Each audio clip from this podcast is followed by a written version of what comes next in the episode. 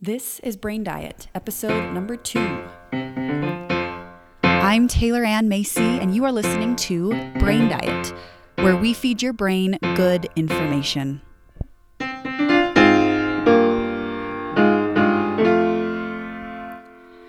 Hey, everybody, welcome to today's episode. We are talking about life today. Sound familiar? um, and maybe a new perspective to try on that could be helpful, that I hope is helpful for you. When I was really young, I used to work in model homes. I was a ticket taker during the parade of homes, and I would give people information about the house they were visiting and tell them you know, the type of flooring in the kitchen or the style of tile in the bathroom or the layout of the basement or whatever details about the house. And they would admire how picture perfect everything looked and would get inspiration. I know a lot of people like to do that to get inspiration for their homes. And I guess technically I wasn't really supposed to be giving that information, but I would listen to the realtor there talk about it and I was like, sure, I'll I'll talk about it too and people would ask me questions. Anyway, super funny. But I just acted like I had all the answers. And at the time, being so young, I admired the houses as well as the onlookers did. And I imagined what I wanted my future house to look like and got inspiration myself. And it was really fun. I loved that job. But if you opened the cupboards at these model homes, they were empty.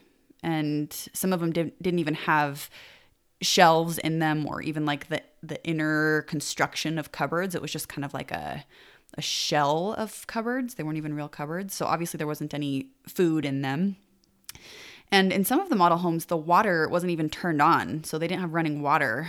Um, and the the picture frames that were all throughout the house were just filled with stock photos. And the closets were really clean and very empty. They didn't have any clothes or shoes in them. And the beds were perfectly made because no one was sleeping in them. And there weren't any scuffs on the walls and there weren't any water flecks on the mirrors. And all of this is because no one was living in these model homes all those homes were were shells filled with stuff. And it all looked really pretty and very beautiful, but there wasn't any life in these homes. Now, my home now, I try to steam my floors once a week.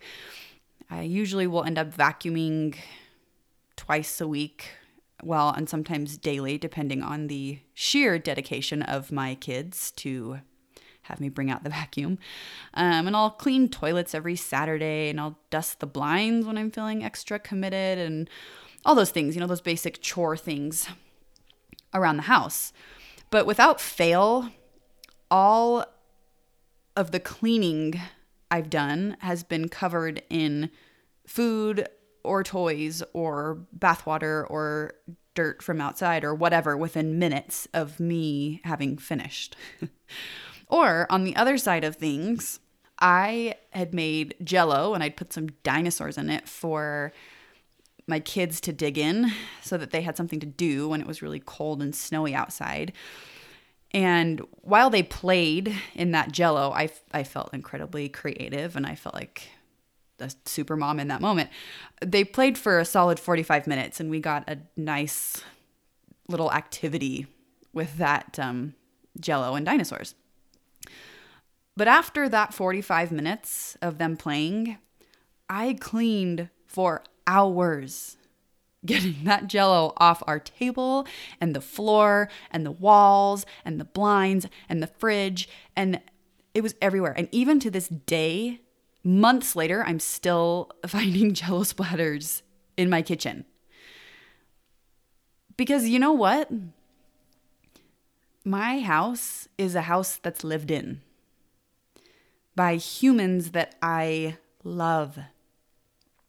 And sure, if it weren't, it probably would look like one of those beautiful model homes without not even a scuff on the baseboards.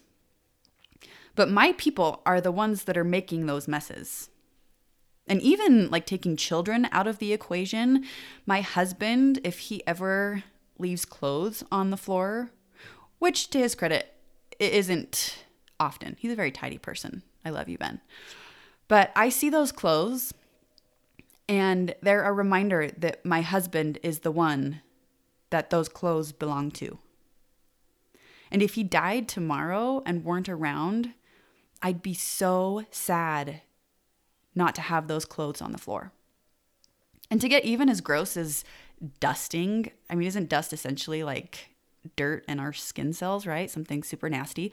But when I dust my bedroom blinds, because those are the ones that get the dustiest, it seems like, I think to myself, I'm dusting these blinds because we are sleeping in a bedroom for half our lives.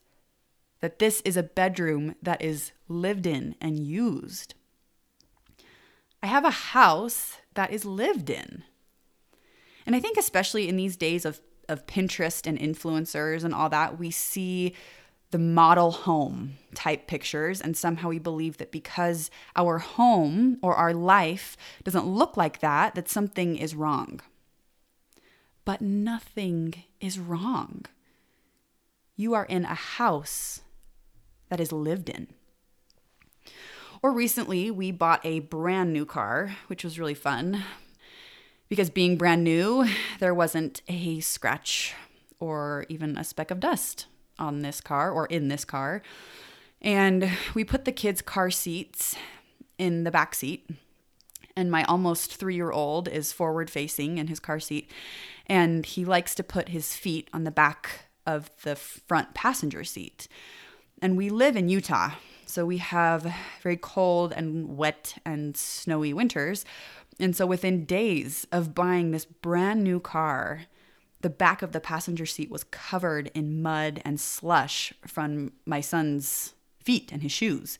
And not to mention that within minutes of driving in the car with the kids, I kid you not, there were Triscuits crumbled into crevices that are impossible to reach with a vacuum. And yet somehow they're still visible. So it's like th- those crumbs just taunt you, right?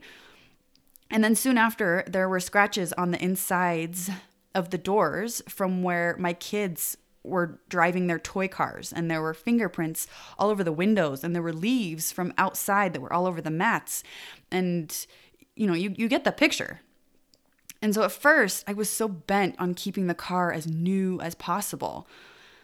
But a brand new car isn't lived in. A new car isn't experienced. A brand new car hasn't driven me all of the places that i love to go. So now I'm happy to embrace my car with the scratches and the crumbs and the leaves and the mud and the footprints because it's my car that's driven in. It's my car that's lived in. Another example of where we think that things are somehow wrong in our lives is when we aren't like feeling motivated to exercise, say. We all know that exercise is good for us and it's generally encouraged, and we start to believe that something is wrong with us that we don't have motivation to exercise more. But we fail to remember that we have a part of our brain that's sole job is to keep us alive.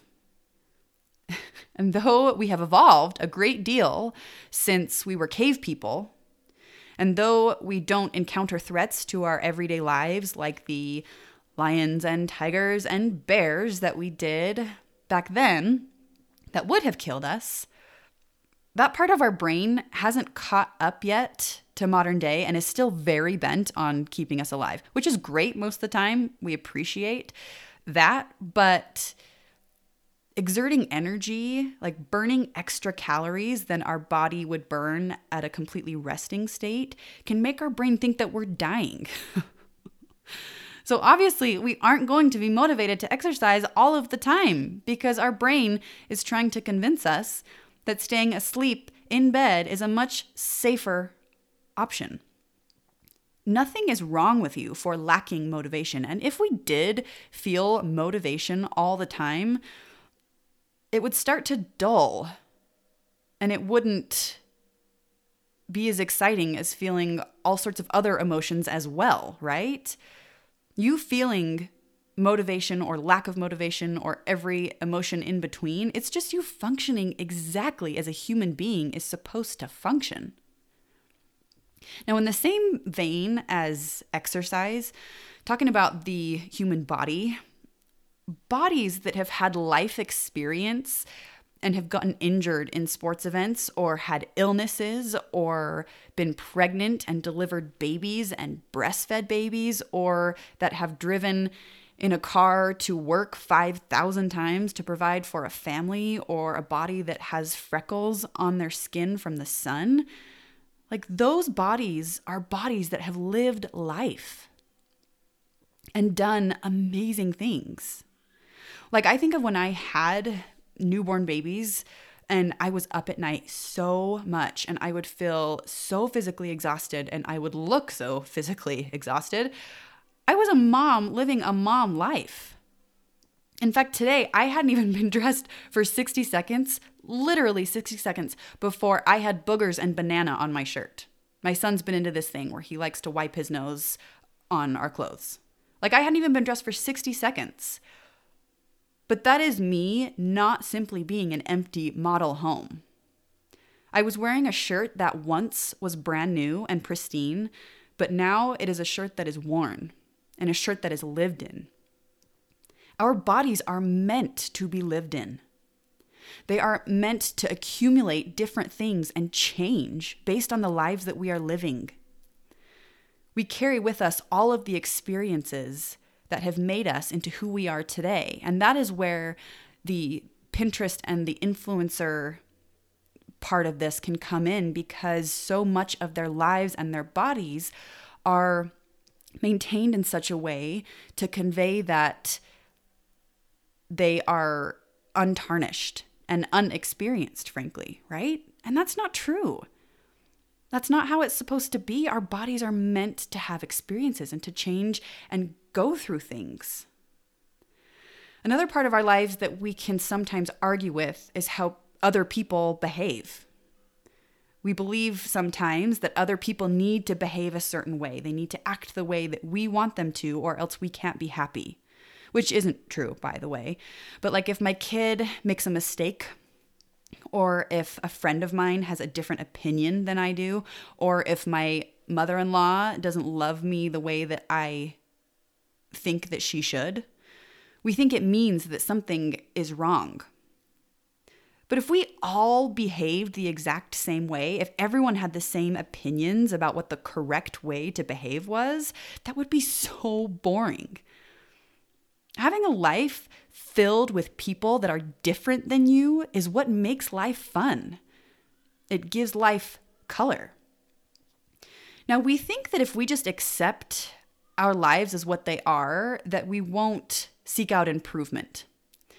Like, if we accepted things as they are, we wouldn't continue to clean our houses or our cars, or we wouldn't continue to exercise, or we would just eat everything in sight and trash our bodies, or that we would treat people like crap.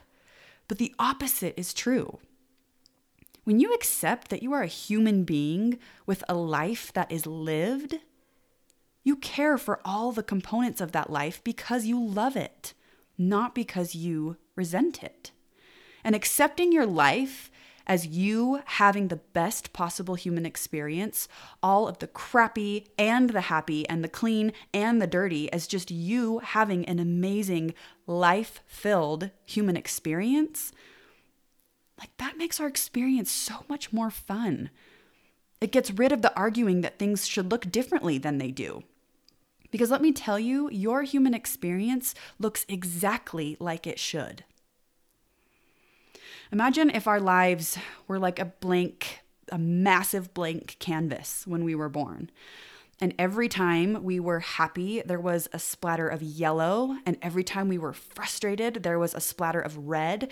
And every time we got sick, there was a streak of turquoise. And every time we went through something really hard, there was this area of green. And imagine every person in your family and all their personalities that are so different than yours added colors to your canvas that you didn't even know existed. If our lives were like those empty model homes, our canvases would be blank for lack of experience. There'd be no color to our lives. So I want you to notice if you find yourself frustrated with the way things are. What if nothing has gone wrong?